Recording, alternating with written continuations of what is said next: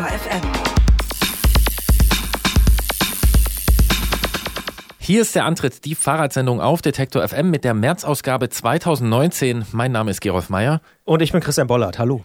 Hallo Christian. Hallo Gerolf. Gucke mal, März, fällt dir was auf?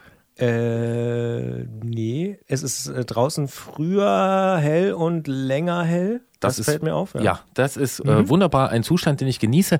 Im März ähm, 2015 haben wir die erste Folge dieser Sendung aufgezeichnet. Ich habe mit Alexander Hertel ordentlich ins Mikrofon äh, gestottert. Verrückt. So lange ist schon her. Fünf Jahre. Ja, also Das- das, heißt, wir gehen jetzt ins fünfte Jahr. Ja, ja, also in die fünfte Saison. Ja, genau. Ja, Ja. ja. Crazy. Das ist wirklich verrückt. Ich kann mich noch erinnern, es muss irgendwie November oder Dezember 2014 dann gewesen sein, wie wir in der Küche saßen Mhm. und genau darüber geredet haben. Ja, müsste man mal. Und Ja, oder ich kam, Ja. das können wir kurz verraten, oder? Bitte. Also ich kam her mit der Idee, weil ich die schon eine Weile mit mir rumgetragen habe und hab dir so gesagt, na ja, hier, ich würde gern da mal so ein bisschen was versuchen und äh, habe bisher das und das schon gemacht und du hast zu mir gesagt, ist cool, weil ich warte seit ein paar Jahren auf jemand, der genau das machen will. So ist es, genau. Also tatsächlich hatten wir unabhängig voneinander dieselbe Idee, Podcast, Radiosendungen zum Thema Fahrradfahren.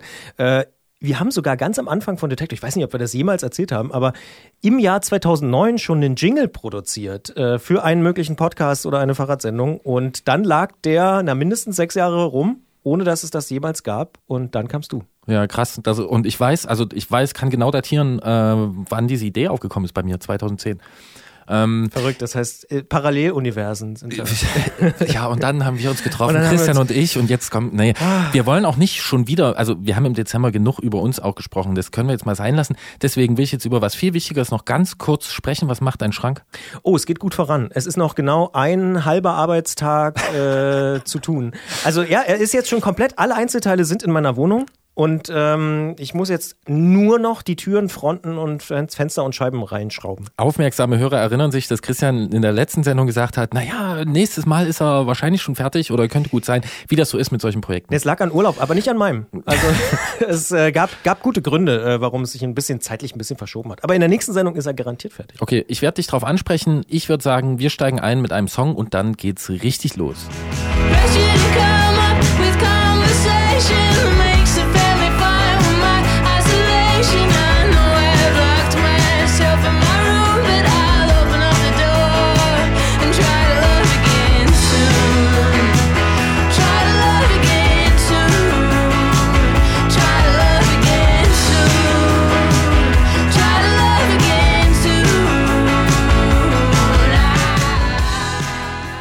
Wir haben eben schon ein bisschen drüber gesprochen, die Tage werden länger, man hat mehr vom Licht. Aber nicht nur, wenn man aufs Wetter dieser Tage schaut, bekommt man den Eindruck, dass die Fahrradsaison jetzt dann wirklich so richtig angefangen hat, losgegangen ist. Viele meiner Freunde äh, und Freundinnen sind jetzt auch wirklich schon mal losgefahren, haben die ersten Runden gedreht und so. Und wir werfen einen Blick in Richtung Sommer und sprechen mit Nicole aus Heidelberg über ein ziemlich großes Vorhaben für dieses Jahr. Nicole will bei Paris-Brest-Paris teilnehmen und wer regelmäßig den Antritt hört, der kennt dieses Rennen vielleicht auch schon von Jan Heine, mit dem haben wir da beispielsweise auch schon mal darüber gesprochen. Alle vier Jahre findet diese Langstreckenveranstaltung in Frankreich statt. 1200 Kilometer, ich kann es wirklich immer noch kaum glauben. In 90 Stunden, das sind die Eckdaten. Und wir sind wirklich total gespannt, ob sie es schafft, wie sie es schafft, wie sie sich darauf vorbereitet. Das hört man in diesem Podcast. Ja, ich glaube, sie schafft's und ähm, mehr vom Licht äh, habe ich mir jetzt mal notiert. Das ist so ein schöner, könnte so ein neuer Slogan werden für diese Sendung. Wir Hashtag. haben mehr vom Hashtag mehr vom Licht, ähm, mehr von ja mehr von. Das ist die Frage, ob man genau, ob man mehr von der Zukunft hat mit einer neuen Schaltgruppe oder neuen Schaltgruppen, die der Hersteller SRAM kürzlich für diese Saison vorgestellt hat.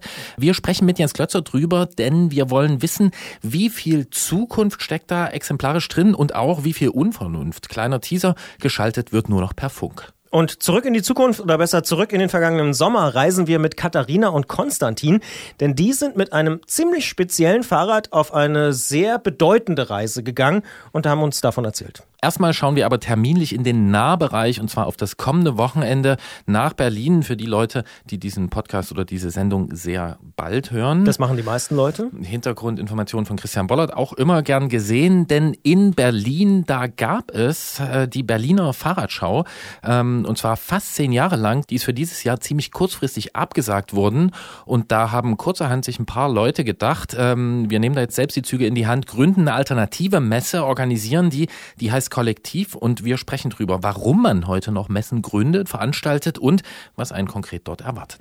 And if you look, oh baby,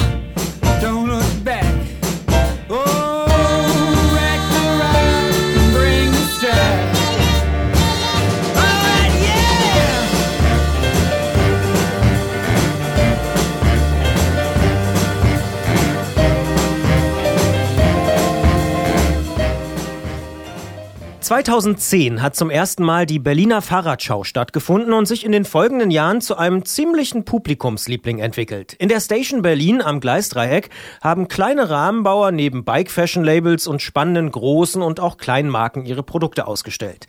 Manchen hat die Fahrradschau als Treffpunkt aller Bike-Hipster gegolten, andere wiederum haben einfach die entspannt coole Atmosphäre geschätzt und gepriesen. Spannend waren die meisten Ausgaben der Berliner Messe, umso mehr hat Anfang Dezember letzten Jahres die Nachricht aufhorchen lassen, dass die Messe jetzt in diesem Jahr, also 2019, ausfallen wird. Die Fans der Fahrradschau hat es nicht nur erschreckt, einige von ihnen haben sogar entschieden, dass sie das nicht hinnehmen wollen. Die Macher hinter der Veranstaltungsreihe Red Race haben nämlich eine Alternativveranstaltung ausgerufen und nennen sie Kollektiv. Diese findet vom 8. bis 10. März im Motorwerk Berlin statt und wir wollen wissen, warum es Kollektiv gibt und was man dort erwarten kann. Darüber sprechen wir mit Ingo von Red Race und Kollektiv. Wir erreichen ihn auf dem Flughafen München. Hallo Ingo. Hallo, grüßt euch. Ingo, mal eben eine neue Messe aus dem Boden stampfen. Warum habt ihr euch zu diesem Schritt entschieden? Ich glaube, weil wir ein bisschen bescheuert sind und äh, weil wir bescheuerte Ideen ganz besonders gut können. Und äh, nee, also äh, Spaß beiseite. Ähm, wir fanden es wirklich super schade, dass eine unserer Lieblingsveranstaltungen, die es so im Fahrradbereich in Deutschland gibt, äh, einfach so sterben kann. Und haben die Nachricht relativ persönlich genommen, weil wir da unser allererstes Rennen, das allererste Red Race, was es weltweit jemals gab, da veranstaltet haben 2014 im Rahmen der Berliner Fahrradschau. Und da wir es nicht sterben lassen wollten, haben wir dann einfach gesagt, warum machen wir es nicht einfach selber? Haben alle angeschrieben, die wir kennen. Und ein paar Tage später hatten wir über 75 Aussteller aus ganz Europa zusammen, auch wieder die kleinen Rahmenbauer, die du gerade schon genannt hast, und die großen Player der Szene. Und haben jetzt, glaube ich, eine super schöne Mischung aus 75 Ausstellern zusammen, die aus ganz Europa anreisen um ihre Prototypen bis hin zum fertigen Bike alles zu zeigen. Und ähm, wir wissen selber nicht, was auf uns zukommt und sind ganz gespannt, was uns da am Wochenende erwartet. Warum ist denn die Berliner Fahrradschau aus eurer Sicht 2019 gescheitert? Also warum gibt es keine Neuauflage? Ähm, da weiß ich jetzt nicht so genau, inwieweit ich das beantworten darf, weil so ein paar Inside-Infos haben wir natürlich, weil wir ja mit dem Organisationsteam der Berliner Fahrradschau schon relativ stark unter einer Decke stecken, zumindest was unser Event angeht. Aus meiner ganz persönlichen Sicht, weil ich weiß es wirklich auch nicht so hundertprozentig genau, hat man sich mit der riesigen Location vielleicht auch einfach so ein bisschen übernommen. Also die Station Berlin, die Station ist ja riesengroß. Es gab da immer bei der Berliner Fahrradschau riesige Hallen, wo zum Beispiel in einer Halle einfach so ein Bike-Polo-Turnier stattfindet. Das ist für die Bike-Polo-Szene und für ein paar Zuschauer super, aber ich glaube, teilweise ist unsere Messe, unsere Kollektiv Berlin, so groß wie die Halle, wo in der Berliner Fahrradschau äh, Bike-Polo gespielt wurde. Ja, und ich glaube, da hat man sich einfach so ein bisschen ja, zu sehr dem Größenwahn verschrieben. Wobei, ne, das ist nicht Schuld der Jungs gewesen, die das gemacht haben, sondern sowas wächst einfach nach zehn Jahren und vielleicht kann man dann einfach mit dem Wachstum auch nicht irgendwann nicht mehr ganz standhalten. Hm, okay, also ist eine reine Kostenfrage, warum das da auseinandergeflogen ist? Ja, es ist ja, also es geht ja im Leben meistens um Geld und wenn das einfach nur so gewesen wäre, dass denen 10,50 Euro gefehlt hätte, dann wäre es egal gewesen, aber ich glaube, wenn dann auf einmal richtig, richtig große Summen über Jahre fehlen, ist jetzt nur meine Einschätzung, dann wird sowas einfach nicht weiter gemacht, weil ähm, das ist ja alles im Verbund auch von einer größeren Messe und von einem größeren Konglomerat, was dahinter steckt. Und das ist ja jetzt auch der große Unterschied zum Kollektiv. Deswegen haben wir das auch Kollektiv genannt, weil bei uns steckt niemand dahinter. Das sind am Ende die gleichen zwölf Jungs und ein Mädel, also elf Jungs, ein Mädel, die auch Red Race gegründet haben. Und unser Geld kommt immer aus unserer eigenen Tasche und wir haben uns noch nie irgendwie Geld geliehen, sondern haben immer versucht, unser eigenes Ding zu machen. Das heißt, das hätten wir auch nicht auf die Beine gestellt, wenn wir nicht durch die Aussteller zum Beispiel das Geld für die Location finanziert hätten. Sodass wir quasi jetzt nicht davon abhängig sind, wie viele Leute kommen und wie viele Leute Eintritt zahlen und wie viel Kaffee und Bier wir verkaufen, sondern wir wollten zumindest mit der Location Break-Even sein. Und das haben wir durch die Aussteller geschafft. Okay, das wäre auch meine nächste Frage gewesen, denn wenn ja schon so eine etablierte Messe wie die Fahrradschau scheitert, dann sagt ihr dann trotzdem innerhalb von wenigen Tagen, wir springen da mit beiden Beinen voran rein. Ähm, was wollt ihr noch anders machen, ähm, bis auf die Kostenseite? Und wie langfristig ist euer Engagement? Mit beiden Beinen reinspringen gehört so ein bisschen zum Red Race Konzept, weil wir das immer gemacht haben. Und ich habe letzte Woche noch das Intro geschrieben für unser eigenes Magazin, was ihr in Berlin ja auch äh, euch angucken könnt, was dann released wird. Die Red Times haben wir das genannt. Und da habe ich gesagt, uns haben nie Leute geglaubt, dass wir äh, eine eigene Radrennserie machen. Uns haben Leute gesagt, wir werden nie im Leben eine Live-Übertragung hinkriegen im Global Cycling Network, damit Millionen Leute euer Rennen äh, gucken werden. Das passiert jetzt am Wochenende. Die übertragen das in Portugiesisch, Englisch und Spanisch in die ganze Welt. Es haben uns Leute gesagt, ihr werdet nie im Leben ein eigenes Label machen können, ihr werdet nie in Kolumbien ein Radrennen machen können. Und eigentlich haben wir dann immer, haben wir das zum Ansporn genommen, das extra zu machen, um zu gucken, ob es funktioniert. Und wir sehen uns nicht als neue Messe, die es jetzt auf einmal gibt und wollen nicht Konkurrenz zur Velo oder Eurobike sein, sondern wir sehen uns wirklich als Kollektiv von kleinen und großen Marken, die zusammenkommen, um coole Sachen zu zeigen. Und wir wissen selber überhaupt nicht, wo die Reise hingeht. Wenn wir Freitag die Tür aufmachen, dann wissen wir nicht, ob da 20 Leute stehen oder 200 oder 2000. Wir probieren das einfach und wenn das gut funktioniert, und das wird man dann sehen, wenn man in die Halle kommt und da Leute sind, dann werden wir das sicherlich auch die nächsten Jahre in Berlin machen, um sozusagen immer die erste Fahrradschau, Messe, Bike-Show in Deutschland zu sein, noch bevor alle anderen rausgehen, das weiter zu kombinieren mit unserem Rennen. Und wo wir hinwollen, wird sich wirklich jetzt, fragt mich das äh, Montag nochmal oder vielleicht sogar am Sonntag schon dann kann ich euch das sicherlich sagen. Jetzt habt ihr schon angesprochen, dass ihr quasi die schwarze Null, wenn man so will, schon dadurch schafft, dass die Aussteller da sind. Jetzt ähm, können die Leute, die kommen, die Besucherinnen, die Besucher, selbst entscheiden, wie viel Eintritt er oder sie bezahlt. Ähm, ist das die Radiohead-Idee, äh, so nach dem Motto, jeder bezahlt, so viel er wert ist? Genau. Die Idee ist, pay what you wish. Geh rein, guck dir die Messe an und zahl entweder beim Rausgehen oder beim, beim, beim Reinkommen das, was du denkst, was es dir wert war. Und ähm, an Radiohead habe ich jetzt gar nicht gedacht, aber du stimmt, man sollte ja auch noch fürs Album bezahlen, je nachdem, was es einem wert ist. Und ich finde, das ist für so eine Erstlingsveranstaltung mega fair. Und die Leute sollen von 1 Cent bis 100 Euro oder was auch immer die spenden wollen, sondern das mehr wie so eine Spende sehen, weil die auch jeder einzelne Zuschauer ist Teil des Kollektivs. Und ich finde auch immer beim Konzert, das ist immer das, was du selber draus machst. Wenn du beim Konzert hinten in der Ecke stehst und deine Fresse hältst, dann ist das Konzert meistens scheiße. Aber wenn du mitten im Moshpit bist, dann ist das Konzert halt meistens geil. Und das ist halt immer das, was du selber draus machst. Und so soll die Kollektiv auch sein. Und wenn die Leute sich selber beteiligen, zu den Ständen gehen und mit den Ausstellern sprechen, egal auf, ob die aus Italien kommen, aus Frankreich, aus Polen, aus Deutschland, aus Berlin, ob das der kleine Rahmenbauer ist oder Giro aus, äh, aus Italien, dann sollen die selber gucken, was sie daraus machen, was sie mitnehmen und das Geld lieber am Stand lassen und nicht bei uns an der Kasse. Und wenn sie dann denken, äh, ist das ich ein Fünfer da, dann ist alles cool. Und wenn die sagen, das war total scheiße, dann hat man zumindest nichts bezahlt und ist irgendwie dann einfach nur für nichts reingekommen und wieder rausgegangen. Das finde ich irgendwie ganz, ganz nice an der Idee. Klingt nach einem spannenden Konzept. Dann sind wir auch mal gespannt, wie das Album-Kollektiv dann letzten Endes wird. Die Leute vom Red Race haben sich kurzerhand entschieden, nach Ankündigung des Ausfalls der Berliner Fahrradschau eine alternative Messe in Berlin zu veranstalten. Kollektiv heißt sie, die findet statt am kommenden Wochenende für die Leute, die den Podcast jetzt früh hören, vom 8. bis zum 10. März im Motorwerk Berlin. Und wir sprechen natürlich gleich noch weiter in der Podcast-Version dieses Gesprächs, sagen aber jetzt schon mal vielen Dank fürs Gespräch und viel Erfolg. Danke euch, vielen Dank. Ja, und dann sprechen wir einfach weiter. Ähm, wenn man so über die Ausstellerliste schaut, habt ihr da so einen weit gefächerten Mix aus so großen Nummern wie Canyon und Rose und auch vielen kleinen, also lokale Rahmenbauer aus Berlin, wie zum Beispiel Mehrglas ist dabei ähm, und auch so mittlere Firmen. Ziemlicher Mix an Marken. Wollt ihr allen, die sich anmelden, eine Bühne geben oder steht dahinter schon so ein Konzept? Da haben wir ganz lange darüber diskutiert, ob es ein Messekonzept gibt. Und im ersten Jahr ist das Konzept, die sich zuerst gemeldet haben, die waren dabei. Das muss man jetzt auch mal ganz ehrlich sagen, da will ich mir auch jetzt nicht aus den Fingern saugen, sondern die ersten 75, 80 Aussteller, die uns geschrieben haben, die haben wir mit auf die Messe genommen. Und das war völlig egal, ob das jetzt ein E-Bike-Hersteller war oder Canyon Rose oder Giro oder wer auch immer. Es hat sich selber ganz gut reguliert. Also der Markt hat sich ganz geil selbst reguliert, weil sie uns auch ein paar Labels geschrieben haben und gesagt, boah, ganz cool, aber ich glaube ein bisschen zu cool für uns. Mega nice, dass ihr uns angeschrieben habt. Und es waren Leute dabei, die gesagt haben, naja, für uns reicht das nicht, weil wir wollen massenkompatibler sein. Wir sind eher auf der Velo oder auf der Eurobike. Und es waren Leute von, was weiß ich, von ganz kleinen Labels dabei aus Berlin, die gesagt haben, wie geil ist, dass es euch gibt. Ich hätte mir nie im Leben die Standgebühr bei der Berliner Fahrradschau leisten können. Deswegen bringe ich meinen Prototypen mit und zeige mein Lastenrad zum ersten Mal auf der Kollektiv Berlin oder ein kleines Label, was das erste Mal Klamotten ausstellt. Und ich persönlich als absoluter Fahrradnerd finde es ultra geil, was für eine Mischung da ist, weil wenn man jetzt Rose und Canyon zum Beispiel nimmt, kann man sich die Bikes normalerweise nur im Internet angucken und die gibt's halt bei uns jetzt auch zu sehen. Und ähm, die kleinen Labels aus Berlin finde ich mega spannend, weil ich selber keine Ahnung von Rahmenbau habe und das super geil finde, dass, wie du die gerade genannten Mehrglas und Gramm und was es da alles gibt, die sind ja so, so interessant und spannend, was die so gegen die großen Player dahin stellen. Und es gibt halt ähm, wirklich vom, von Kinderfahrradkleidung bis über E-Bikes, mit denen wir auch überhaupt nichts am Hut haben beim Red Race, eine riesen Bandbreite an Labels, die man sich angucken kann. Und wir werden wahrscheinlich fürs nächste Jahr, wenn wir denn merken, dass es gut ankommt, dann doch ein bisschen zusehen, dass wir vernünftig weiter wachsen können, weil wir würden gerne in der Location bleiben. Die ist super, die hat uns ein super Angebot gemacht für die nächsten Jahre auch. Wir sind selber super Berlin-Fans, weil wir in Berlin immer die besten Rennen hatten in den letzten Jahren. In Berlin gibt es die meiner Meinung nach größte Radszene in Deutschland, wenn nicht sogar in Europa.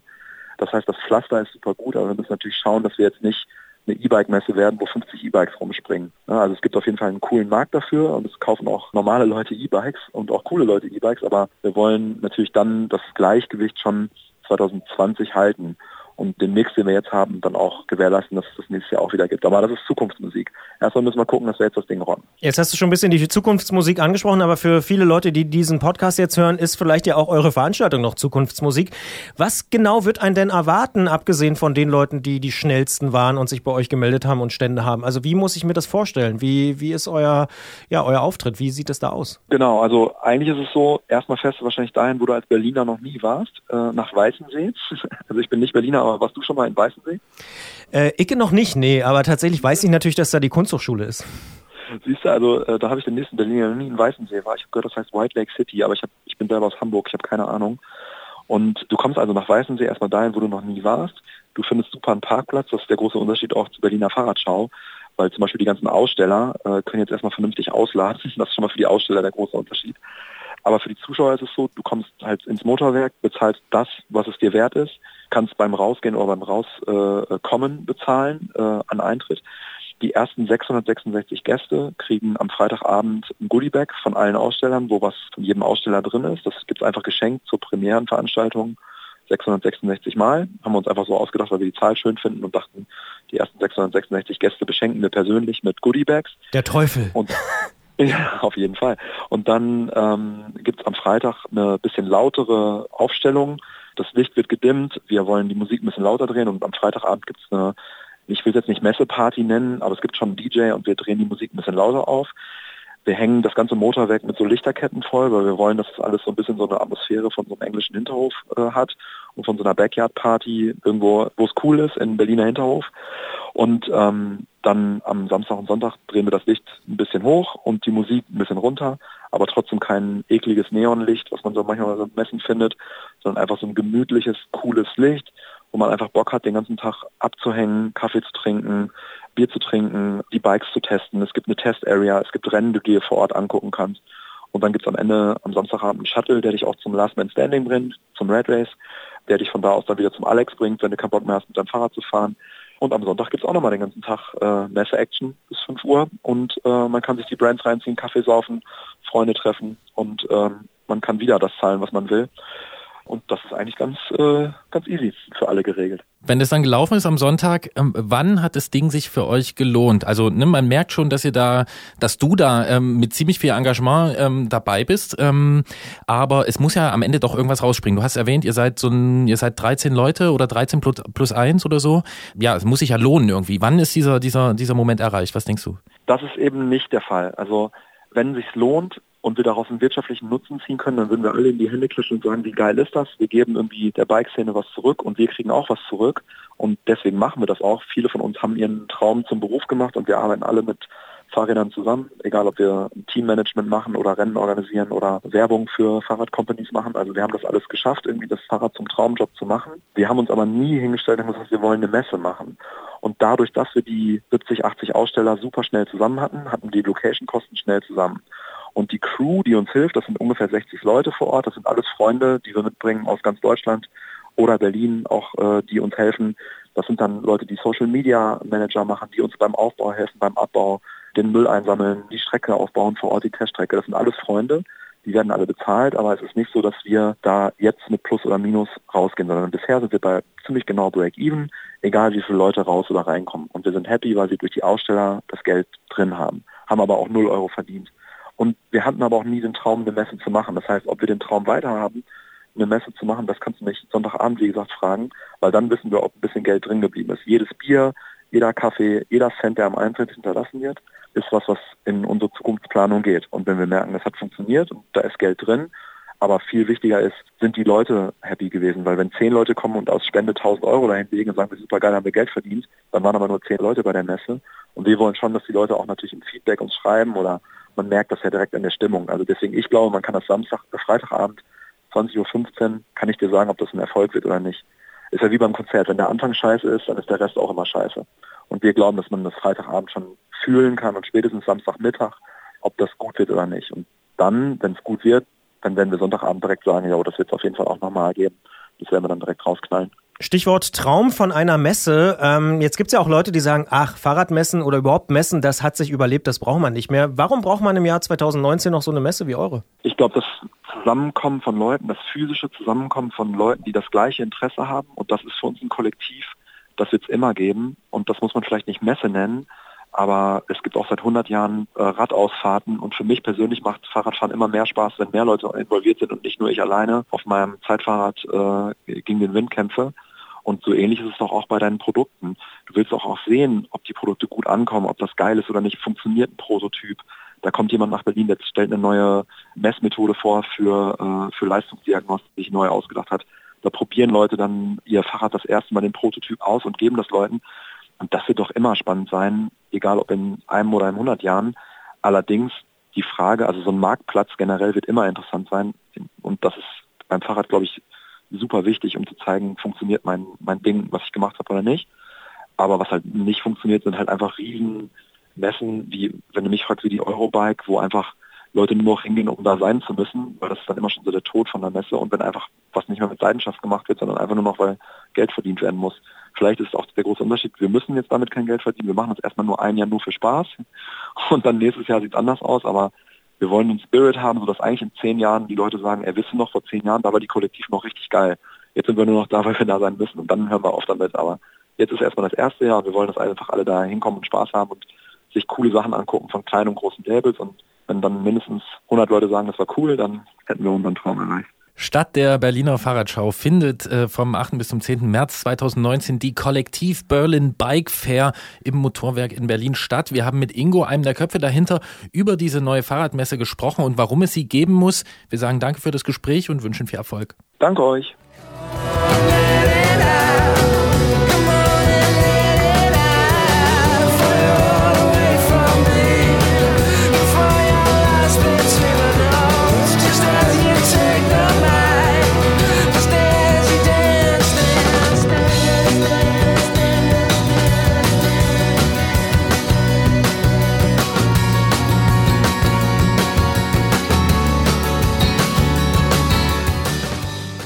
Interessanter Ansatz. Ich will die Vokabel wirklich nicht überstrapazieren, aber ich bin gespannt. Ja, auf jeden Fall. Vor allen Dingen, weil wir ja hier beim Antritt in diesem Podcast auch regelmäßig zum Beispiel über die Eurobike sprechen. Eurobike ist hier auch diskutiert worden. Also sehr, sehr ja, spannend, wie das Wochenende verläuft. Und ich habe aber irgendwie, ich glaube, Berlin ist einfach Fahrradbekloppt. So, da gehen viele Leute hin, glaube ich. Ja, obwohl man da gar nicht mal so gut Fahrrad fahren kann. Nee, das nicht, genau. Aber es gibt wahnsinnig viele Menschen logischerweise und äh, genug Leute, die einfach Bock drauf haben, wirklich irgendwie, weiß ich nicht, den Samstag damit zu verbringen, Kaffee zu trinken und sich Fahrräder anzugucken und später Bier.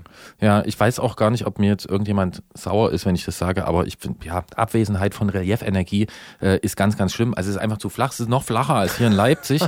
Mm, Ja, aber na, stimmt schon. Irgendwie leistet sich diese Stadt auch in diesem Jahr zwei Fahrradmessen. Ja, von mir aus kann es da noch mehr von geben. Wir gucken uns das an. Ja, und nachdem wir in der letzten Ausgabe dieses Podcasts auch schon in die Zukunft geschaut haben, und zwar mit Anne und Lydia auf ein Bikepacking-Event in diesem Sommer, machen wir in dieser Ausgabe etwas ähnliches. Äh, Wir schauen auf die Krone des Langstreckenradfahrens auf Paris, Brest-Paris und wie man sich darauf vorbereitet. Mit Nicole aus Heidelberg. Ganz großes Ding.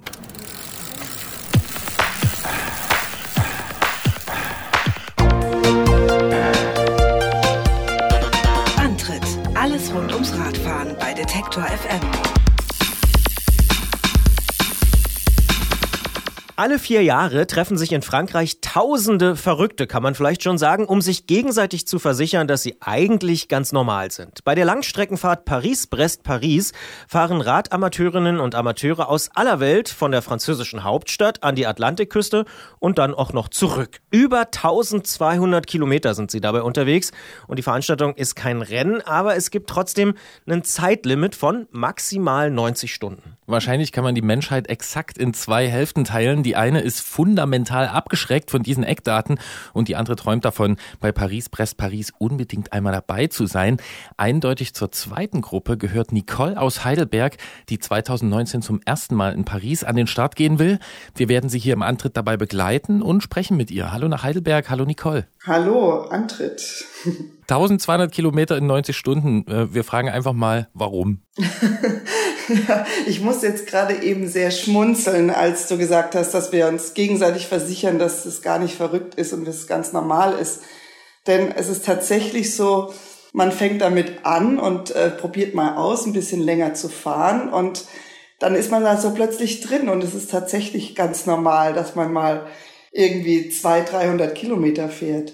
Und wenn man dann bei Bäcker ist, um sich mal zu stärken und die Frau fragt, na, wohin geht's jetzt noch? Und man sagt, na ja, zurück nach Heidelberg. Ja, ja, heute noch. Ja, klar, heute. Hä, aber das ist, sind doch noch über 100 Kilometer und es ist Nachmittag oder so. Dann äh, kriegt man tatsächlich verständnislose Blicke und da merkt man dann, dass es vielleicht doch nicht so normal ist. Aber ja, wenn man es mal gemacht hat und es hat geklappt, ist es nicht so verrückt. Also mir ist es noch nicht passiert, dass ich dachte, ach, Paris, Brest, Paris, das will ich jetzt unbedingt mal fahren oder 1200 Kilometer. Wie hast du denn von diesem Rennen erfahren und was hat dich denn dazu gebracht, dann wirklich zu sagen, das ist meine Herausforderung für 2019? Ja, also tatsächlich, ich, ich könnte mir vorstellen, es ging noch mehr Leuten so. Es gab mal so einen Film, äh, Brevet, der Film. Da, da ging's, da haben sie ein paar Leute begleitet, die 2015 an den Brevet gefahren sind. Bei Vimeo kann man sich das angucken. Ähm, und ja, das hat mich tatsächlich so angefixt. Mein Mann ist gleichzeitig auch so ein bisschen in dieser Szene, in diese Szene reingerutscht. Und ähm, der ist 2015 auch mal so 400 Kilometer gefahren, wo ich auch dachte, das ist ja total bekloppt, in 24 Stunden 400 Kilometer zu fahren. Äh, was ist das denn? Aber dadurch, dass er das gemacht hat, er hat es geschafft und dann haben wir diesen Film geguckt und dann dachte ich, na, irgendwie ist es schon total faszinierend, sich einfach die ganze Zeit aufs Fahrrad zu setzen, wenig zu schlafen, wieder zu fahren. Ja, und irgendwie hat das, glaube ich, äh, den Keim äh, in die Erde gelegt, dass ich dachte, das, das interessiert mich, das will ich irgendwie auch mal machen. Ich weiß nicht genau warum, aber es, äh, es war einfach so. Und dann ja, dann tastete ich mich da so ran. Dann bin ich mal 100 Kilometer das erste Mal gefahren und war ganz schrecklich aufgeregt. Im Jahr drauf bin ich mal so 270 gefahren und das hat geklappt. Ja, und dann dachte ich, naja, ist ja nicht so ein Ding, fährt man halt. Genau. Klingt ja auch total plausibel. Aber wenn man 400 Kilometer schafft, macht man einfach das Dreifache dann. Ja, gut, das ist natürlich jetzt eine Herausforderung. Also in der Zeit habe ich das auch noch nicht geschafft. Ja, also letztes Jahr sind wir beim Transcontinental Race mitgefahren. Da haben wir in ja in zwei Wochen sowas wie 3000 Kilometer äh, haben wir geschafft. Also das sind halt so ja gut 200 Kilometer am Tag und jetzt für Paris-Brest muss man natürlich ein bisschen mehr schaffen, um es in den 90 Stunden zu hinzukriegen. Ja, das ist natürlich alles so ein bisschen, man muss es gucken, man muss es halt einfach mal ausprobieren. Ja, 400 habe ich schon mal in 19 Stunden geschafft. Das war aber auch, das waren super Bedingungen, da waren auch noch Leute dabei. Ja, muss ich gucken. Ja, jetzt wollte ich dich äh, in der nächsten Frage fragen, was so dein Fahrradhintergrund ist. Das kam jetzt schon so ein bisschen rüber. Würdest du dich als normale Rennradfahrerin bezeichnen ähm, oder damit, also damit es auch für andere Leute so nachvollziehbar wird? Oder ich meine 400 Kilometer in wie viel? Was? was 19. 19 Stunden. Das klingt ja schon äh, Sportlich. sehr sportlich. Ja, also normale Rennfahrerin ist äh, Rennradfahrerin, das ist ja auch so ein komischer Begriff. Also ich bin, ich habe 2014 mein erstes Rennrad gekauft. Ähm, ich bin jetzt äh, 44, also bin recht spät in das äh, Geschäft eingestiegen. Und äh, als ich so mit diesen normalen Rennradfahrern, wenn ich sie jetzt mal so bezeichne, in Kontakt kam, fand ich die erstmal ziemlich unsympathisch, ja. Also da sind dann auch die Männer voll äh, an ihrem Outfit mehr interessiert manchmal als an allem anderen und es zählen so Oberflächlichkeiten und es ist so ein bisschen Konkurrenz. Also wenn ich jetzt dieses krasse Klischee äh, mal so benenne, sind natürlich nicht alle so, aber also ich bin nicht von Kindesbeinen an mit, mit dem Leistungssport irgendwie in Berührung gekommen.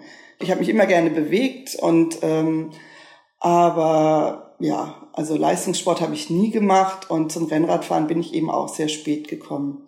Mit 31 saß ich das erste Mal auf einem Mountainbike und bin da so ein bisschen gefahren, aber das war's dann auch. Also ich, ja, ich habe mich da so, ich bin da so reingerutscht, würde ich sagen. Also bin eigentlich ganz normal drauf, nicht mega sportlich oder so. Schon, ich bewege mich gerne und ich habe auch irgendwie, äh, glaube ich, einen ganz guten Willen, aber ähm, ja, Wie rutschst du denn jetzt weiter? Also was sind so die nächsten Schritte? Was hast du dir vorgenommen, um dich eben auf Paris-Brest-Paris auch wirklich vorzubereiten? Na gut, also erstens muss man sich ja qualifizieren. Das heißt, man muss diese vier Brevets fahren, zwei, drei, vier, 600. Für die bin ich auch alle schon angemeldet. Die fahre ich alle in Freiburg. Und dann habe ich mir noch so ein paar Radveranstaltungen rausgesucht. Gibt noch den Hanse Gravel. Ähm, Im April findet der statt. Der geht von Hamburg nach Stettin. Und auf dem Weg dahin klappert man alle Hansestädte ab. Und dann noch, ja, die Transchimbrica im Juni. Das ist eigentlich jetzt demnächst ist die erste Ausgabe, also die, die Frühjahrsedition, die, da fahren so ein paar Leute von Hamburg nach Skagen in Dänemark und wieder zurück. Das macht mir ehrlich gesagt im März noch nicht so viel Spaß. Also Kälte ist nicht so mein Ding. Und da bin ich ganz froh, dass sie jetzt eine Sommerversion reingerufen haben. Also das heißt, ich suche mir ein paar Langstrecken-Events aus und ansonsten fahre ich halt so viel wie es geht, ähm, wenn es geht, täglich. Aber ähm, das hat jetzt dieses Jahr noch nicht so gut geklappt, dass ich immer wieder ein bisschen wenigstens kleine Strecken ja, mir vornehme. Alle vier Jahre findet die Langstreckenfahrt Paris-Brest-Paris in Frankreich statt. Nicole aus Heidelberg will in diesem Jahr mit dabei sein und wir werden sie hier im Antritt begleiten. Und natürlich, alle treuen Hörerinnen und Hörer wissen das, wir reden im Podcast-Teil fast immer nochmal weiter. Auch hier in diesem Gespräch wird das so sein. Wir sprechen gleich nochmal weiter über das ja, Vorhaben, die Pläne, wie es weitergehen kann, sagen aber an dieser Stelle schon mal in der Sendung vielen Dank. Gerne. Und schon sind wir im Podcast und sprechen weiter mit Nicole. Nicole, du hast es schon erwähnt, du hast einen Mann. Ähm, was ich aber auch weiß, ist, du hast zwei Kinder und einen fordernden Beruf. Was sagt denn deine Familie zu diesem Vorhaben und wie einfach oder schwer ist es, diese Vorbereitung so in den Familienalltag zu integrieren? Naja, da mein Mann dasselbe macht, hat er natürlich großes Verständnis und unterstützt mich da drin. Ähm, wir versuchen halt uns quasi immer abzuwechseln. Er möchte das eigentlich auch fahren, Paris-Brest-Paris. Er hat sich aber nicht vorqualifiziert und dieses Jahr gab es einen großen Run auf die Plätze. Das heißt, es gibt nicht mehr so viel freie Plätze. Mal gucken, ob er das noch hinkriegt. Aber er fährt auch Brevets fleißig, hat auch schon angefangen, seinen ersten. Und das machen wir halt getrennt voneinander, damit immer einer zu Hause ist und auf die Kinder aufpassen kann. Und wenn wir mal was zusammen machen, äh, letzten Sommer ja auch, dann ähm, haben wir eben noch Großeltern, die sich um die Kinder kümmern und uns auch unterstützen, glücklicherweise. Jetzt müssen wir zwei kurze Sachen klären. Erstens Brevets, ne, das sind diese Qualifikationsfahrten, die man da so macht. Du hast sie eben schon erwähnt. Ähm, was wir aber noch nicht wissen ist, wie alt sind denn deine Kinder? Die sind sechs und acht Jahre. Und was, Also erste und zweite Klasse. ja, und was sagen die dazu, dass du das machen willst? Also ist denen das egal oder finden die das super cool oder denken die irgendwie, Mama ist ein bisschen, naja, abgedriftet? Ja, ich glaube, die können es ja noch nicht so richtig einschätzen. äh, Auf der einen Seite, was das bedeutet. Und auf der anderen Seite haben sie ja schon, kriegen sie ja mit, Mama und Papa sind immer mal wieder ein Wochenende oder ein paar Tage nicht da und gehen Radfahren. Ja, dann sind sie halt Radfahren. Aber dass es jetzt vielleicht ein bisschen weiter ist als andere fahren, das, äh, ich glaube, das ist nicht in ihrem Bewusstsein drin, sagen wir mal so. Und für dieses Jahr normal, so wie es für uns auch normal ist. ja. Das heißt, für eure Kinder und auch für die Verwandten, die Großeltern ist es okay und für euch logischerweise auch. Aber gibt's denn auch im Umfeld Leute, die sagen, "Hm, na, also Moment mal, 1200 Kilometer äh, ist schon ein bisschen verrückt. Ja, also natürlich, meine Eltern zum Beispiel, ähm, die machen natürlich sich manchmal Sorgen, wenn ich alleine unterwegs bin. Also ich habe letztes Jahr den Candy Beat Graveler gefahren. Das ist so ein Gravel-Rennen von Frankfurt nach Berlin äh, über Stock und Stein und auch mit draußen übernachten und so. Und da haben sie sich schon Sorgen gemacht. Das ist, ja, wie Eltern das offensichtlich oder wahrscheinlich alle machen, auch wenn das Kind längst erwachsen ist und so. Aber ähm, ja, weiß ich nicht, man redet ja auch nicht mit jedem darüber. Also man geht damit ja jetzt auch nicht hausieren und sagt, hey, übrigens so und so, die Radfreunde, mit denen reden wir drüber und manche sind ebenso eher die klassischen Rennradfahrer, die vielleicht mal 120 Kilometer fahren, aber das war's dann auch. Die finden das auch ein bisschen verrückt. Ja, und dann die anderen, die das auch schon mal gemacht haben, finden das, ja, okay. Weiß ich nicht. Also es ist jetzt nicht so, dass man so total abgestempelt wird. Also ich denke, manche finden es eher auch bewundernswert, dass man es schafft, so lange sich auf dem Fahrrad zu halten oder so. Ja, ich kann jetzt hier im äh, Studio sehen, wie mein Co-Moderator ähm, deutlich nickt. Ähm, ich möchte mich da auch anschließen. Ähm, mal ganz konkret, was für ein Rad wirst du denn fahren und warum genau dieses? Also ich fahre ein Cervelo C5. Das ist ein Endurance Bike, so nennt sich das. Also es ist schon Straßenrad, aber es ist auch aus Carbon. Es ist aber super gemütlich. Also man kann sich da ausstrecken und ja, es, man hält es sehr gut aus. Also ich halte es sehr gut aus auf diesem, auf diesem Rad. Es sind ein bisschen breitere Reifen. Wir haben 28er Reifen drauf.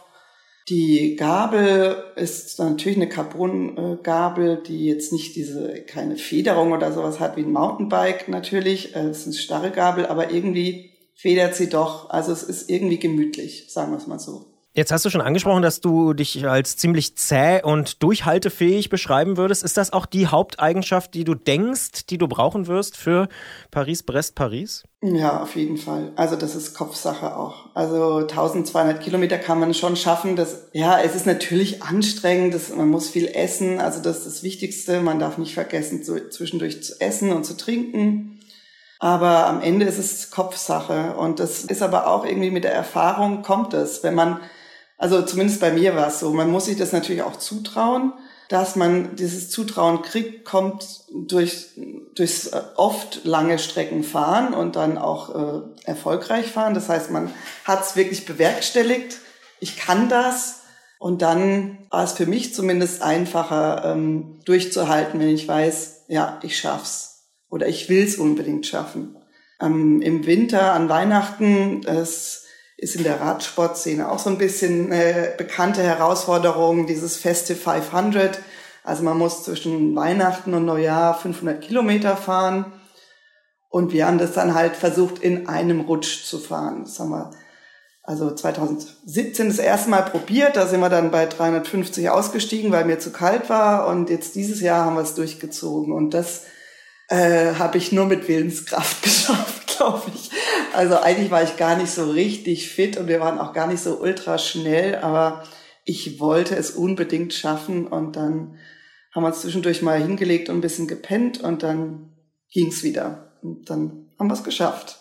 Und wenn man das mal geschafft hat, dann weiß man, okay, jetzt kann ich 500 am Stück fahren. Auch eine schöne Sache. Wenn wir jetzt so darüber sprechen und hier eine Aufnahme machen äh, zu diesem Vorhaben, wie fühlt sich das dann für dich an? Also für mich ist das so, wenn ich das dann quasi ne, mit Leuten bespreche, dann wird das nochmal so, dann belebt sich das irgendwie, dann kriege ich so ein Gefühl dafür. Ist das jetzt für dich was total Verlockendes oder ist das auch ein bisschen erschreckend oder ist das so auch alles zusammen? Also wie, wie schaust du jetzt auf diesen Sommer?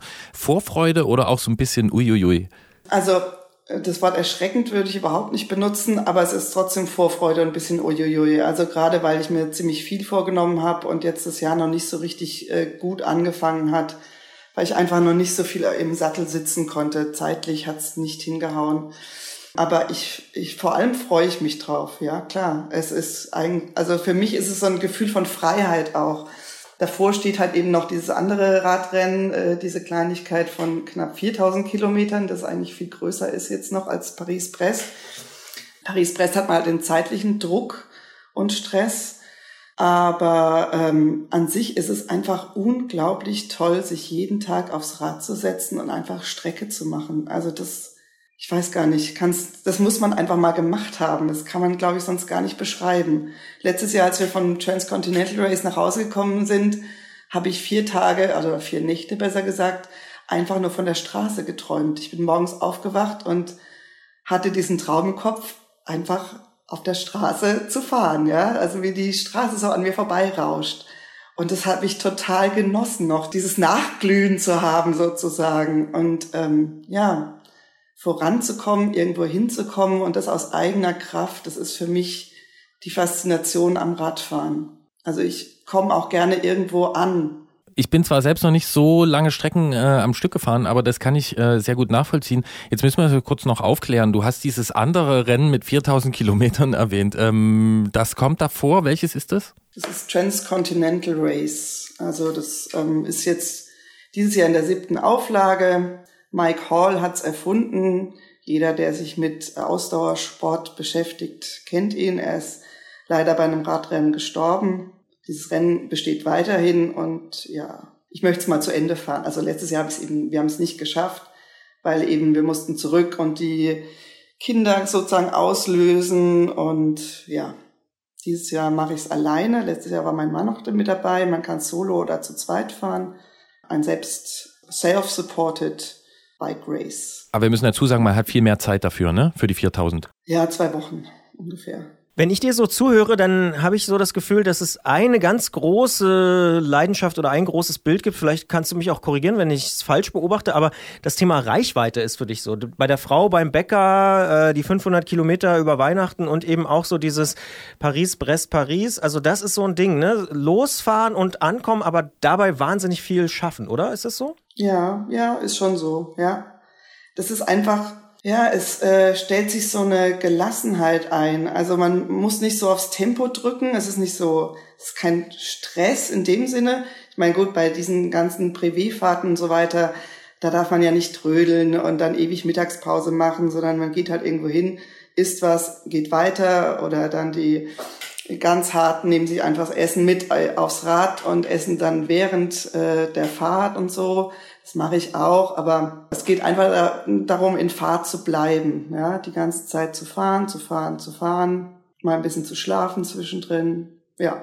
Ja, dann ganz zum Schluss noch die Frage, verbindest du diese Vorstellung von Paris, Brest, Paris mit einem bestimmten Bild? Weil bei mir ist es nämlich so, immer wenn ich davon höre, denke ich an diese Beschreibung des Bildes, wenn abends tausende Radfahrer losfahren und ähm, man diese Kette von tausenden Rücklichtern vor sich sieht, die dann irgendwie halt alle zusammen dieses Verrückte machen und dadurch ist es wieder normal. Das ist mein Bild zu Paris, Brest, Paris. Hast du auch eins? Bei mir, was mich so fasziniert hat, ist äh, sozusagen die Leute am Straßenrand.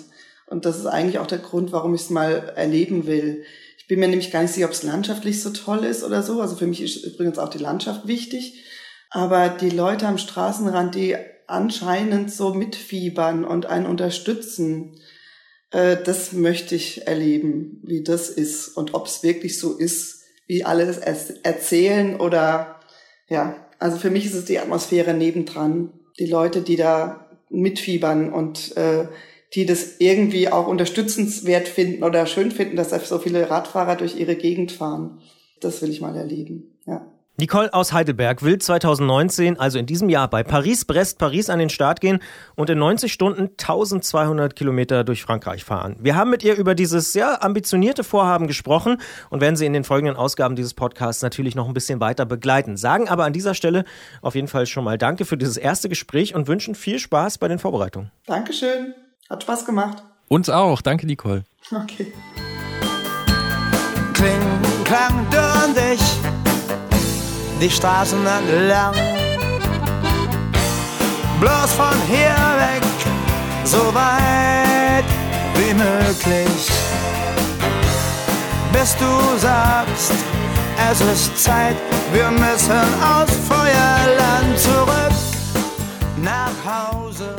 Das Schöne an diesem Gespräch finde ich, neben dem, dass mir das Thema relativ nah ist und ich diese Faszination nachvollziehen kann, ähm, dass das äh, jemand ist, ne, Nicole hat es gesagt, die fährt noch gar nicht so lange Rennrad ähm, und sie hat auch zwei Kinder und muss das irgendwie in den Familienalltag integrieren und das scheint aber ziemlich gut zu funktionieren. Das stimmt. Und sie hat fast genau mit uns angefangen. Völlig verrückt, ne? 2014 hat sie gesagt, hat sie, also sie ist ungefähr so lange auf dem Rad, wie es Antritt gibt. Das ist doch auch eine schöne. schöne Noch so ein, noch so ein Zufall. Also Ja. diese, als diese ob wir es geskriptet hätten. ja, genau. Das, es war damals so eine, ne, wenn so parallel. So Ach so, mit noch ein Paralleluniversum. Ah, okay, du bist natürlich gleich auf der Schmetterlingsflüge und Metaebene. ähm, Ja, Ja, ja, ja. genau. Ähm, so, und jetzt haben Christian Bollert und ich wie immer die Aufgabe, eine spannende Überleitung zum nächsten Thema zu finden. Diesmal bist du dran. Diesmal bin ich dran. Diesmal geht's um Digitalisierung, hat ja auch was mit Podcasts zu tun. Äh, wir sind gar nicht mehr klassisch im Radio unterwegs, sondern man kann uns überall mitnehmen auf dem Endgerät der Wahl, meistens ein Smartphone logischerweise.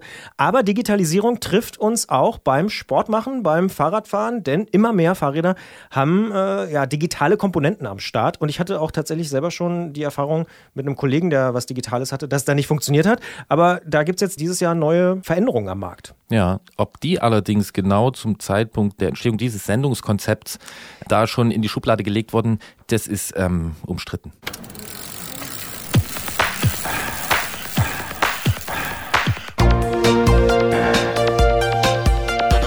Antritt. Alles rund ums Radfahren bei Detektor FM. Der Komponentenhersteller SRAM hat eine neue Schaltgruppe fürs Rennrad vorgestellt. SRAM Red ETAP Access heißt die Teileserie aus Antrieb, Schaltung und Bremsen, die seit der Präsentation im Februar für ordentlich Gesprächsstoff in der Rennradwelt sorgt. Denn die neue Schaltgruppe ist nicht einfach ein neuer Aufguss bekannter Technologie, mit ihr betritt SRAM in mehreren Bereichen sozusagen Neuland. Und da diese Entwicklung exemplarisch auch für andere Produkte in der Fahrradwelt stehen kann, lassen wir uns das Ganze mal von kompetenter Stelle erklären und einordnen. Dafür sind wir verbunden mit unserem Technikfuchs Jens Klötzer vom Tourmagazin aus München. Klingeln bei Klötzer. Die Technikfrage beim Antritt auf Detektor FM.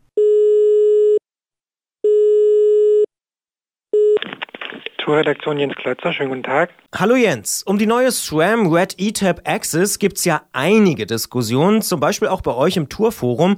Kannst du das nachvollziehen, diese Aufregung? Ja, kann ich schon nachvollziehen. Also allem Neuen sollte man äh, schon erstmal skeptisch gegenüberstehen und ähm, an der Schaltgruppe ist sehr viel neu und es gehört natürlich diskutiert. Äh, das ist natürlich gut so, dass man sich darüber mal Gedanken macht.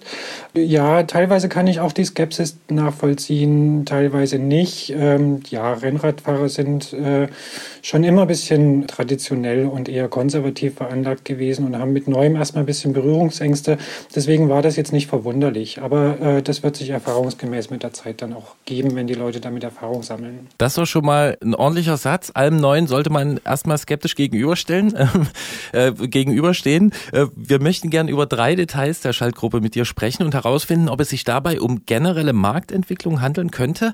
Nehmen wir zuerst den Punkt Digitales. Es handelt sich also um eine Funkschaltung. Es gibt also keinen Bowdenzug mehr für die äh, Schaltung und diese ist per App konfigurierbar. Was bedeutet das und wie schätzt du diese Technologie ein? Da macht man sich natürlich die neuen Entwicklungen in der Elektronik zunutze. Und ähm, das bedeutet einfach, dass ich so bestimmte Sachen an der Schaltung einstellen kann. Und zwar indem ich mich mit dem Smartphone oder mit dem Tablet ähm, mit dieser Schaltung verbinde und dann kann ich so ein paar Einstellungen vornehmen. Ich kann mir zum Beispiel aussuchen, welcher Knopf für welches Schaltverhalten verantwortlich ist. Also wo will ich drücken, um rauf oder runter zu schalten. Sowas kann ich zum Beispiel einstellen. Ähm, ich kann so die Geschwindigkeit in gewissen Grenzen einstellen, ob es schnell oder langsam schalten soll. Oder ich kann zum Beispiel sogar so eine Art Automatik äh, äh, einstellen, ähm, dass ich also ähm, nur noch rauf und runter schalten muss und äh, die Schaltung automatisch den Kettenblattwechsel vornimmt. Oder äh, dass mir gewisse Gänge gesperrt werden, die jetzt ungünstig für die Kettenlinie sind oder sowas. Solche Kleinigkeiten kann ich da machen. Und äh, ja, das ist äh, schon natürlich die Zukunft. Also auch beim Fahrrad kommt die Elektronik immer mehr und mehr ins Spiel. Jetzt hast du schon angesprochen, dass in anderen Bereichen auch diese Elektronik ja schon durchaus da ist. Also man kann ja auch heute schon, weiß ich nicht, sein Licht, seine Rollos oder auch die Heizung per App steuern. Wird es vielleicht in Zukunft wirklich flächendeckend so sein, dass wir ganze Fahrradkomponenten eben einfach per App steuern? Ja, alles, was irgendwie elektronisch machbar ist, äh, äh, wird, sich, äh, wird sich dahin entwickeln, denke ich. Also das sieht man auch in anderen Bereichen. Und ähm, klar, das hat äh, natürlich die Vorteile, dass man sich das selber individualisieren kann, dass man nicht mehr auf die Vorgaben äh, vom Hersteller unbedingt angewiesen ist, sondern sich da ein bisschen äh, seine eigene Welt bauen kann. Die Nachteile sind halt die, die die Elektronik so hat. Also man ist immer irgendwie von der Stromversorgung abhängig. Wir kennen das alle, das gibt es halt manchmal Software Probleme, Systeme stürzen ab, irgendwie Updates und so weiter. Ähm, das sind dann die Sachen, die da eben auch dazukommen. Ja, und es gibt ja auch Leute, die sagen, naja, wer weiß, wie lange das dann äh, quasi elektronisch versorgt wird. Ne? Also man muss dazu sagen, diese Gruppe funktioniert grundsätzlich auch ohne Smartphone und ohne Tablet. Man kann das also auch so nutzen, aber wenn dann neue Betriebssysteme kommen und vielleicht neue Modelle, vielleicht ist man dann auch gezwungen, dann nachzurüsten, oder?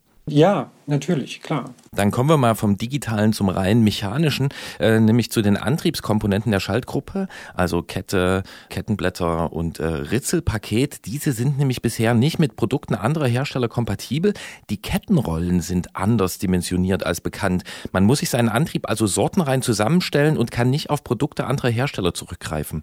Wie schätzt du das ein und werden wir in Zukunft mehr solcher Insellösungen sehen? Also ich äh, würde sagen, wir sind eigentlich schon längst dabei. Also das ist so, dass gerade bei den ähm, High-End-Gruppen die Sachen eigentlich nur miteinander funktionieren und miteinander am besten funktionieren. Also die Kette, die, äh, die, die Umwerfer- und Schaltwerkskonstruktionen äh, und die Kettenblätter und Ritzel, das ist alles gut aufeinander abgestimmt und funktioniert im Zusammenspiel einfach am besten. Und äh, es ist in der Regel so, dass man, wenn man die Sachen mischt, irgendeine Art von Funktionseinbußen hinnehmen muss. Die von SRAM sind jetzt hier noch ein Stück weiter äh, gegangen. Also es ist mechanisch gar nicht möglich, das mit anderen Sachen zu kombinieren. Aber ähm, ich muss sagen, im High-End-Bereich ist das eigentlich kein Problem. Also wer sich so eine teure Gruppe kauft, ähm, der legt eigentlich auch den Wert auf das perfekte Zusammenspiel und ähm, das, das sehe ich weniger problematisch. Das sagt Jens Klötzer und wir sagen an dieser Stelle schon mal vielen Dank für das Gespräch, sprechen aber gleich nochmal weiter im Podcast über die einzelnen Vor- und Nachteile. Zum Beispiel gibt es ja auch einen ja, Kraftmesser an dem Ding, der auch so ein bisschen komisch verbaut ist. Gleich werden wir darüber noch ein bisschen intensiver sprechen. Sagen aber schon mal Danke, Jens. Danke euch. Und damit sind wir drin im Podcast Bonustrack hier beim Antritt bei Detektor FM. Ich habe es schon gerade gesagt, die Schaltgruppe hat auch einen Kraftmesser, ein sogenannter Power Meter. Ähm, neu ist daran, dass dieser fest mit den Kettenblättern verbunden ist. Also wenn die kaputt sind oder verschlissen, dann muss man auch den teuren Power Meter wechseln. Einige sprechen schon deswegen von einem Wegwerf-Power Meter. Wie siehst du das? Ja, auch echt kritikwürdig, muss ich sagen.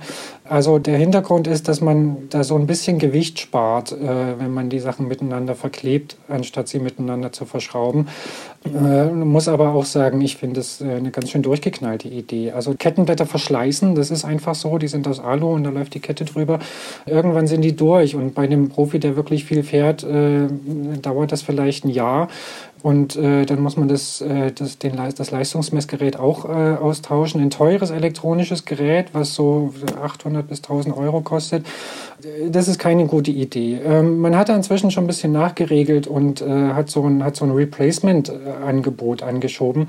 Also wenn meine Kettenblätter verschlissen sind, kann ich das Ding einschicken und bekomme dann für die Hälfte des Preises ein neues, wo ich dann aber trotzdem immer noch sehr tief in die Tasche äh, greifen muss.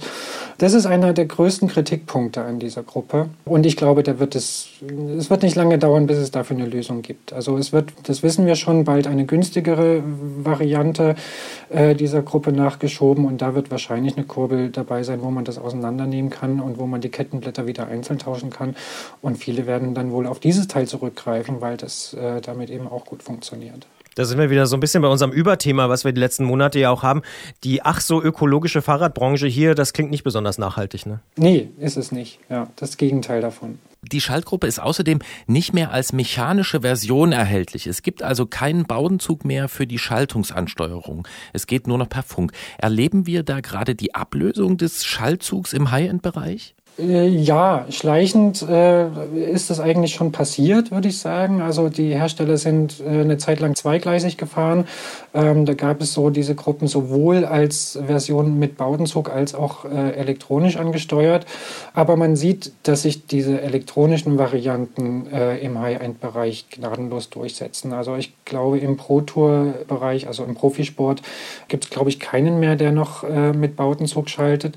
Und äh, auch die Verkaufszahlen sprechen dafür. Also auch beim Mitbewerber Shimano, der da nun äh, mit Abstand Marktführer ist, sieht man so eine, so eine äh, Dura-Ace-Gruppe, so heißt die äh, High-End-Gruppe bei denen, äh, als mechanische Version nur noch sehr, sehr selten. Die, die Leute, die viel Geld ausgeben, die greifen in der Regel zu dem elektronischen Produkt oder entscheiden sich für die elektronische Ultegra, die ungefähr genauso viel kostet wie eine mechanische Dura-Ace und ähm, ein bisschen schwerer ist.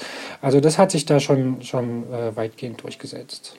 Dann gucken wir noch mal ein bisschen tiefer in die Details, denn zum Beispiel sind auch die Ritzel kleiner geworden. Statt elf Zähnen hat jetzt das kleinste Zahnrad nur noch zehn Zähne. Da gibt's einige, die in den Foren bemängeln, dass damit der Kettenlauf deutlich ungünstiger würde, weil zum Beispiel im schnellen Gang maximal fünf Zähne dann auch die Kraft übertragen können. Haben die Kritiker recht? Äh, Theoretisch ja. Also es ist schon so, das sind viel weniger Zähne im Eingriff und äh, der Verschleiß ist dadurch höher. Das Ritzel läuft auch so ein bisschen unrund, weil sich das von der Kreisbahn so immer mehr so ein bisschen ins Eckige bewegt. Praktisch muss ich sagen, man muss auch mal sehen, wann man sich in diesem Gang bewegt. Also das ist der größte Gang und äh, das ist so ein Gang, wo ich jetzt bei der Höchstgeschwindigkeit nochmal irgendwie eins draufsetzen kann. Und sicher kein Gang, in dem ich irgendwie stundenlang vor mich hinkurble, äh, sondern in der Abfahrt äh, irgendwie nochmal zum Beschleunigen oder so. Daher sehe ich das ja jetzt nicht so kritisch. Also ähm, man hat einfach noch einen Gang mehr, wo man, wo man nochmal eins draufsetzen kann auf den Speed.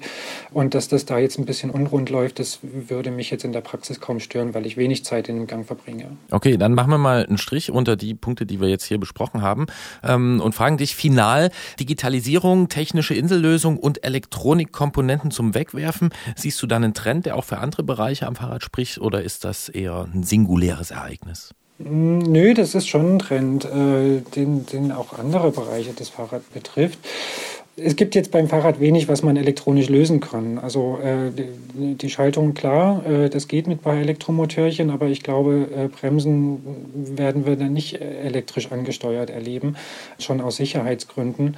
Aber natürlich diese ganzen Peripheriegeräte, also von der Navigation über äh, irgendwelche Pulsfrequenzmesser, Leistungsmessgeräte, das ist absolut ein Trend. äh, Also sowas wird natürlich sowieso elektronisch gelöst, aber ein Trend ist sowas zu integrieren. Also dass man eine Plattform oder eine Oberfläche hat, mit der man dann alles äh, bedienen kann und nicht sich irgendwie drei oder vier Geräte an den Lenker äh, schrauben muss Ähm, und die dann da, ja auch untereinander kommunizieren können. Ja, das ist ähm, absolut ein Trend, den man auch in anderen Bereichen des Fahrers findet. Jetzt ganz zum Schluss, Hand aufs Herz. Wie schätzt du die neue Schaltgruppe ein? Also welche Erfahrungen hast du ganz persönlich damit gemacht? Was sagt Jens Klötzer vom Tourmagazin dazu? Ich bin sie jetzt ein paar Mal gefahren. Ich finde, jetzt rein vom Fahren her ist der Schritt äh, gar nicht so riesig äh, zu, zu Vorgängermodellen oder auch äh, im Vergleich zu Konkurrenzprodukten. Das Ding schaltet toll, das läuft ruhig. Wir haben auch festgestellt, dass es äh, ziemlich verschleißresistent ist. Ähm, hat alles, was so eine High-End-Gruppe braucht von den Gimmicks oder von den Vorteilen merkt man jetzt rein von, beim Fahren her gar nicht mal so viel. Aber das sind natürlich tolle Sachen, die man so nebenbei äh, hat, dass man damit ein bisschen fortschrittlicher Technik rumspielen kann, dass man die sich äh, ein bisschen konfigurieren kann. Ähm, ich denke, es ist für den Hersteller ein Fortschritt auf jeden Fall. Ja, und jetzt ganz zum Schluss, es gibt nämlich noch ein ganz kleines verstecktes Killer-Feature. Man kann, äh, weil parallel nämlich auch eine elektronische Mountainbike-Schaltgruppe rausgekommen äh, ist, ähm, mit einer elektronisch ansteuerbaren, versenkbaren Sattelstütze, kann man jetzt das zwar mechanisch nicht kombinieren, aber man kann mit den Rennrad-Schaltbremshebeln ähm, das Mountainbike-Schaltwerk kombinieren und kann deswegen so ganz ähm, absonderliche Geräte bauen mit dicken Reifen und Rennlenker. Wie findest du das? Ja, das ist natürlich super. Also jetzt mal abgesehen davon, ob man das braucht, aber es lässt einfach viel mehr Freiheiten und, und äh, lässt viel mehr Kreativität zu, mal irgendwie so ein Fahrrad äh, aufzubauen. Also ähm, mit Rennlenker und Mountainbike-Schaltung, das war bisher mit sehr, sehr viel Gebastel verbunden und mit Funktionseinbußen. Aber es gibt Leute, die möchten das und haben sich dem dann halt irgendwie gewidmet. Das ist jetzt hier ganz einfach. Einfach zusammenschrauben und es funktioniert miteinander. Und umgekehrt natürlich genauso. Ich kann mir äh, Rennradkomponenten zusammensuchen äh, mit einem ganz fein abgestuften Betriebe und dann mit geradem Lenker fahren. Ja, da muss man nicht mehr viel rumsuchen. Viele Möglichkeiten zur Kombination, viel Freiheiten, sofern man auf der vom Hersteller abgesteckten Insel bleibt. Die neue SRAM ETAP Red Access ist so eine Schaltgruppe, die da einiges äh, von verkörpert. Wir haben mit Jens Klötzer darüber gesprochen, was das auch heißt für andere Produkte am Markt. Und wir sagen, wie immer, vielen Dank für das sehr fachkundige Gespräch. Danke auch nach Leipzig. Crickets spin, can't come to rest. I'm damaged, bad at best. She'll decide what she wants.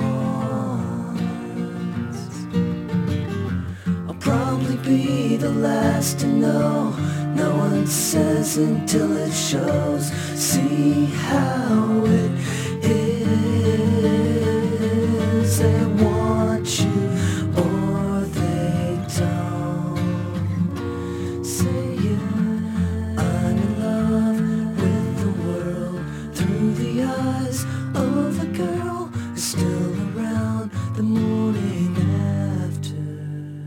So, ja, du hast schon angesprochen, Digitalisierung überall.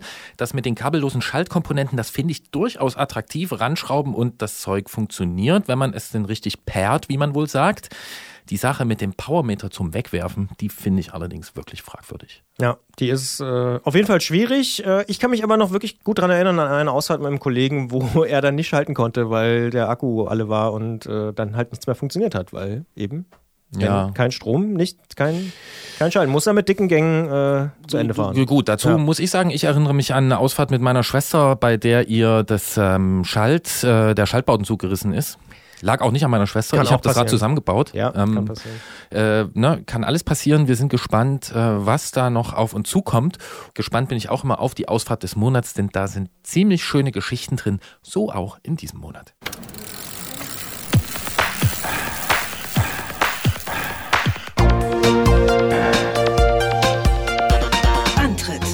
Rund ums Radfahren bei Detektor FM.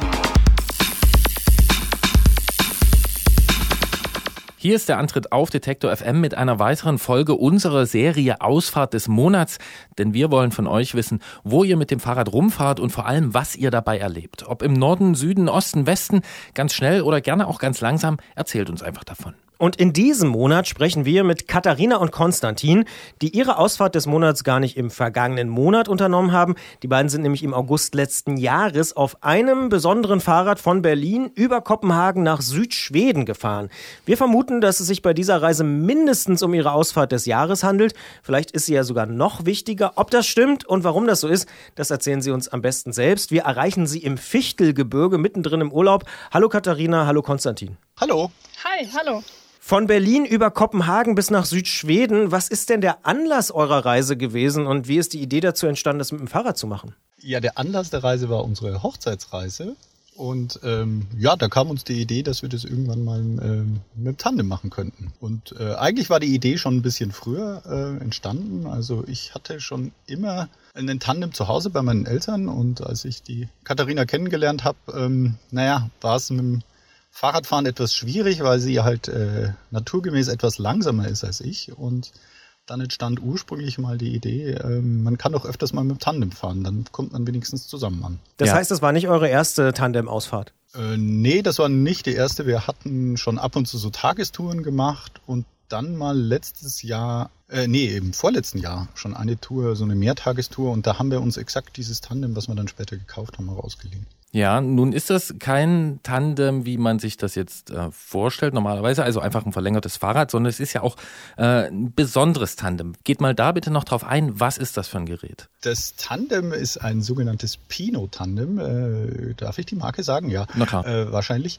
Es ist von Hase Bikes. Das ist ein äh, extra Tandem für Reisen eigentlich gedacht. Ähm, man muss es sich so vorstellen, es ist eigentlich so eine Art Lastenrad.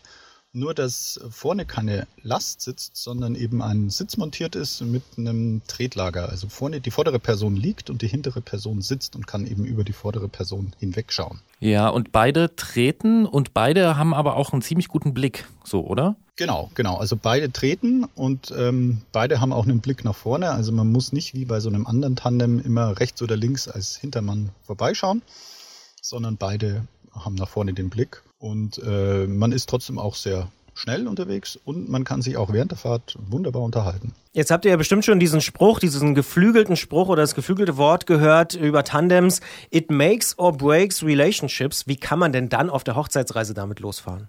Natürlich, ja, äh, ja, wir haben davon auch gehört äh, und wir haben aber für uns immer gemerkt, dass das eigentlich äh, doch die bessere Art ist zu reisen, als wenn man zu zweit mit getrennten Fahrrädern unterwegs ist. Also bei euch macht's tatsächlich was oder sagt ihr, ach, wir haben so ein gutes Verhältnis, ist egal, könnte auch ein bisschen Streit auf dem Tandem geben. Sagen wir so, also ich glaube, das Frustrationspotenzial, wenn wir zu zweit mit einzelnen Fahrrädern unterwegs wäre, wäre sicherlich irgendwie größer.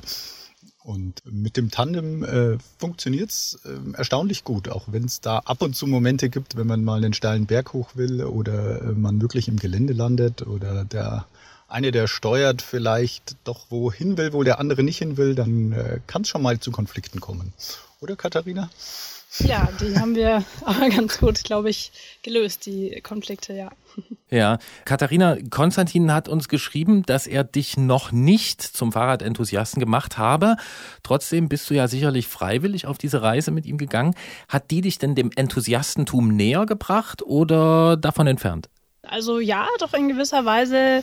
Also ich bin jetzt nicht die Mega-Enthusiastin geworden, aber in gewisser Weise schon positiv überrascht worden von der Reise, weil ich vorher nicht gedacht hätte, dass ich so lange durchhalten würde und auch so weite Strecken ähm, schaffen würde. Also von dem her wurde ich schon sehr, sehr positiv überzeugt, dass man das eben gemeinsam auch mit diesem vielleicht etwas ungewöhnlichen Fahrrad aber schaffen kann. Und das ja hat mich schon positiv ge geprägt. Stichwort positiv geprägt und ungewöhnliches Fahrrad. Wie würdet ihr den Leuten erklären, die das vielleicht noch nie gemacht haben, dass sie das mal machen sollten? Oder würdet ihr das überhaupt machen? Ja, wir würden das schon Leuten empfehlen. Also auch, äh, es haben sogar schon die ersten Leute gefragt, ob sie mein Tandem leihen können.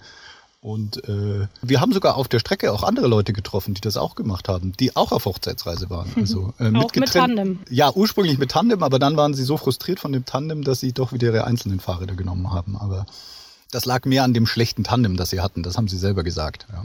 Okay, da hat es dann bei denen eher in die andere Richtung ausgeschlagen als bei euch. Aber so auf den Punkt gebracht, aus eurer Sicht, vielleicht auch aus Katharinas Sicht, explizit so die Vorzüge des Tandemfahrens? Also für mich war es sehr, sehr angenehm und sehr bequem, dass ich quasi mich überhaupt nicht um die Navigation oder um die Streckenplanung kümmern musste und auch jetzt so im ja, Straßenverkehr auf irgendwelche Schilder und, und Ampeln, Wege und so weiter überhaupt nicht achten musste, sondern einfach nur treten musste und Konstantin alles gemanagt hat und ich einfach ja sehr konzentriert war und reduziert, was aber positiv war, einfach auf, auf das Fahren. Und das ist natürlich auf dem Tandem schon ein Vorteil, wenn man zu zweit ist, dass einer das managt und der andere hilft mit und, und fährt mit und man ist trotzdem zusammen, kann sich immer unterhalten. Das ist schon ein Riesenvorteil, finde ich, ähm, dass man dadurch, dass die Köpfe sehr nah beieinander sind, man immer sprechen kann und, und sich unterhalten kann. Das ist schon, ja, das finde ich einen großen Vorteil und ähm, natürlich die, die gemeinsame äh, synchronisierte Geschwindigkeit. Also das äh, ist natürlich auch sehr positiv zu bewerten, ja. Wie lang seid ihr unterwegs gewesen und gibt es sowas wie ein Highlight auf eurer Tour? Also zwei Wochen, also reine Fahrzeit, oder waren es? Ja, eigentlich, also drei Wochen hatten wir Zeit, aber, Aber, wir haben immer ja. wieder auch Pausen gemacht und waren insgesamt drei Wochen unterwegs. Aber das war auch von Bayern aus nach Berlin erstmal kommen und dann von Südschweden auch wieder zurückkommen. Auch da gingen schon ein paar Tage drauf. Und pro Tag sind wir so zwischen 70 und 100 Kilometer gefahren. Also einmal waren es ein bisschen mehr als 100 Kilometer, dann waren wir aber schon beide etwas geschafft. Ja. Und insgesamt 1000. Und insgesamt waren es dann 1000 Kilometer. Ja, und gab es ein Highlight für euch? Gab es so eine Szene, wo er sagt, das war wirklich irgendwie so ein ganz besonderer Moment? Ich glaube, es gab ganz viele Momente, die eigentlich so ein Highlight waren. Also wenn man mit einem Tandem unterwegs ist, wird man naturgemäß oft angesprochen, weil man einfach auffällt. Und ähm, ja, da gab es viele interessante Momente. Also einmal kamen wir von dem Café zurück und da standen sieben Spanier um unser Tandem herum und haben wie wild äh, diskutiert, was das jetzt für eine komische Konstruktion ist. Das war mit dem Tandem vielleicht das, das Lustigste. Natürlich bleibt man auch ab und zu mal im Sand vielleicht eher stecken. Genau. Und ähm, ja, aber vielen immer Leuten erklärt, was man da so macht. Und äh, manchmal wird man auch angesprochen, ja, ja, ihr seid die mit dem komischen Tandem. Wir haben uns euch, euch schon vor ein paar Tagen gesehen, weil natürlich auch viele in der etwa gleichen Geschwindigkeit diese Strecke fahren. Jetzt klingt ihr ziemlich begeistert, aber mittlerweile vielleicht auch ganz schön abgeklärt. Sind denn weitere Tandem-Touren jetzt schon geplant? Seid ihr äh, schon dabei, die nächsten Routen rauszusuchen? Ja, wir haben jetzt für Pfingsten mal nur eine kleinere Tour geplant. Da wäre so eine Woche, wo wir einfach mal Main, äh, Saale und Tauber abfahren wollen. Also wieder so eine Flüssetour. Und dann, ja, Katharina, wo willst du wieder hin im Sommer? Also ich auf jeden Fall ans Meer. Das wäre mir sehr wichtig. Also schauen wir, ob wir da irgendwas Schönes finden. Aber ich glaube, äh, ist sicherlich was dabei für uns. Ja, also eventuell Holland oder irgendwo Nordsee, das wäre dann wieder sowas, ja. Mhm. Und ist halt so weniger Berge, das ist gar nicht so schlecht, weil mit einem Tandem Berge raufzukommen, das ist mitunter schwierig, weil man kann halt nicht einfach so mal aus dem Sattel steigen. Ja, so ein Tandem, das fungiert auch als Geländeverstärker, aber in eurem Fall wahrscheinlich auch als Beziehungsverstärker. Katharina und Konstantin haben ihre Hochzeitsreise mit einem besonderen Tandem unternommen. Sie sind von Berlin über Kopenhagen bis nach Südschweden gefahren und haben offensichtlich ziemlich viel Spaß dabei gehabt, denn es gibt neue Ziele. Wir sagen Danke für diese sehr schöne Ausfahrt des Monats und wünschen euch beiden noch viel Spaß zusammen auf und natürlich auch neben dem Rad. Vielen Dank. Danke. Danke fürs Gespräch. Oh, when the sunshine beckons to you and your wings begin to unfold. I thought you bringing the songs you sing are gonna keep me from the cold. And if a sword is hidden among you and its words may wound my soul, you can fill me up with what you got, cause my heart's been a keeping on. She is love, and the ways are high and steep. She is love, and I believe her when she speaks. Christian, wie sieht's eigentlich aus mit deiner Tandem-Erfahrung? Gibt's die? Mm, Ah, nee, ich wollte sagen 0,0, aber stimmt gar nicht. Als Zivi hatte ich, äh, habe ich Tandem-Erfahrung gemacht und zwar, ich glaube, so zwei, drei Mal ähm, mit Taubstummen und das war echt eine gute Sache, weil die das total abgefeiert haben. Ja, das ist ein sehr gutes Thema. Da müssen wir auch nochmal drüber sprechen. Das steht auch bei mir auf dem Zettel. Weil da gibt es ja auch so Sportgruppen dazu. Ne? Wir müssen uns jetzt nur an dieser Stelle ein bisschen ranhalten, denn dieser Monat ist so unsagbar voll mit Terminen, dass wir das jetzt hier wieder im Schnelldurchlauf machen. Ähm, ich fange mal kurz an mit der Klassikersaison. Die startet mit folgenden Höhepunkten im März. Am 9.3. die Strade Bianche in Italien. Am 23.3. Mailand Sanremo natürlich auch in Italien zwischen genau diesen beiden Städten. La Primavera. Und am 31.3. Gent-Wevelgem in Belgien. Habe ich das richtig ausgesprochen? Ja, Rem würde ich auch sagen, kann man so aussprechen. Und außerdem gibt es natürlich im März auch immer die ersten wirklich belangreichen Rundfahrten des Jahres. Paris-Nizza, die Fahrt zur Sonne heißt es, glaube ich, ungefähr vom 7. bis 17. März oder in Italien natürlich Tirreno Adriatico vom 13. bis 19. März. Das ist schon immer so ein bisschen die erste ja, Leistungsbestimmung im, im Rennradsport. Und neben Radsport zum Zuschauen gibt es natürlich unzählige Frühjahrs- und Schneeglöckchen-RTFs. Ähm, wie immer findet man die im Breitensportkalender auf rad-net.de. Und es gibt aber zum Beispiel auch sowas wie das Kriterium an der Red Bull Arena in Leipzig am 24.03., ein Bergzeitfahren in Wiesbaden am 30. März und das Fischbrötchen-Brevet in Glückstadt an der Elbe am gleichen Tag. Ich wüsste ja, wo ich hinfahre. Zum Fischbrötchen Brevet nach Glückstadt. Das ist Natürlich. völlig klar. Und auch im Gelände ist was los im März. Logischerweise, alle fahren wieder so ein bisschen raus. Zum Beispiel auch zwei Läufe des Bulls MTB Cup am 17.03. in Büchel und am 24.03. gleich nochmal in Kottenheim.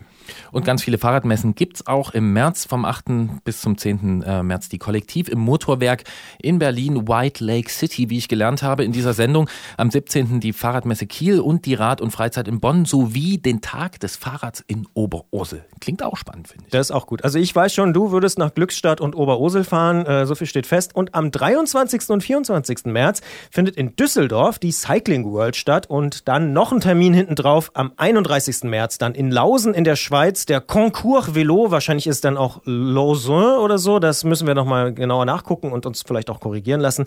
Der nach eigener Aussage auf jeden Fall erste internationale Schönheitswettbewerb für Fahrräder.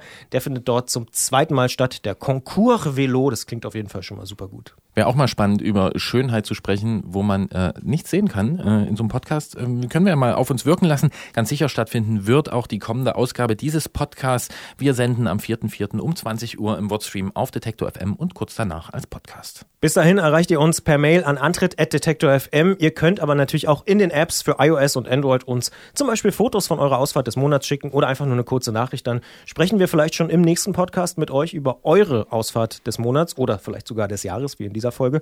Und wir freuen uns natürlich auch immer über Lob, Kritik und Aussprachehinweise und sonstige Tipps, zum Beispiel auch für Küchenschränke oder ähnliches. Das wollte ich gerade sagen. Ich wünsche dir viel Glück mit deinem Schrank und ich hoffe, dass das dann beim nächsten Mal erledigt ist. Ja, nee, also ich bin völlig äh, guter Dinge, denn es sind wirklich nur noch ein paar Handgriffe, wie man so schön sagt. Es ist äh, alles, alles in bester Butter, in bester Holzbutter. Und äh, ich bin sehr optimistisch für den März. Wird ein guter Monat. White Lake City und Holzbutter, das sind die zwei Begriffe, die ich in dieser Sendung gelernt habe. Ich freue mich auf die nächste. Auch da werde ich mein Wissen wieder erweitern. Danke Christian, danke alle, die zuhören. Viel Spaß draußen. Danke Gerolf, danke euch. Tschüss.